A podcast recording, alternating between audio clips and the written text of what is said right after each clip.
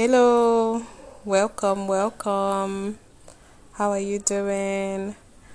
Um, so on today's episode, I am going to say five owes, and from my head, I didn't practice in advance.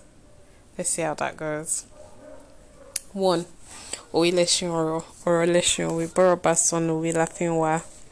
Two, eh, alára ní gbáraga bá díẹ̀ fẹ́ bẹ̀rẹ̀, eh, bá fẹ́ wọlé á bẹ̀rẹ̀. Eh, three, bí à ń lábá gbé ní ṣọ́ọ̀lẹ̀ kékeré àgórí ẹ̀. Four, um, hmm, hmm, àjà ló lẹ́rìí irọ́ ní pẹpẹ ń pa. Five, um, so I, I live with my sister, right? And my sister loves always. So I'm supposed to be a pro by now. There's one, ọwọ́ ọmọdé ò tó pẹpẹ tàgbà ọwọ́ kèrègbè. But there's a particular one.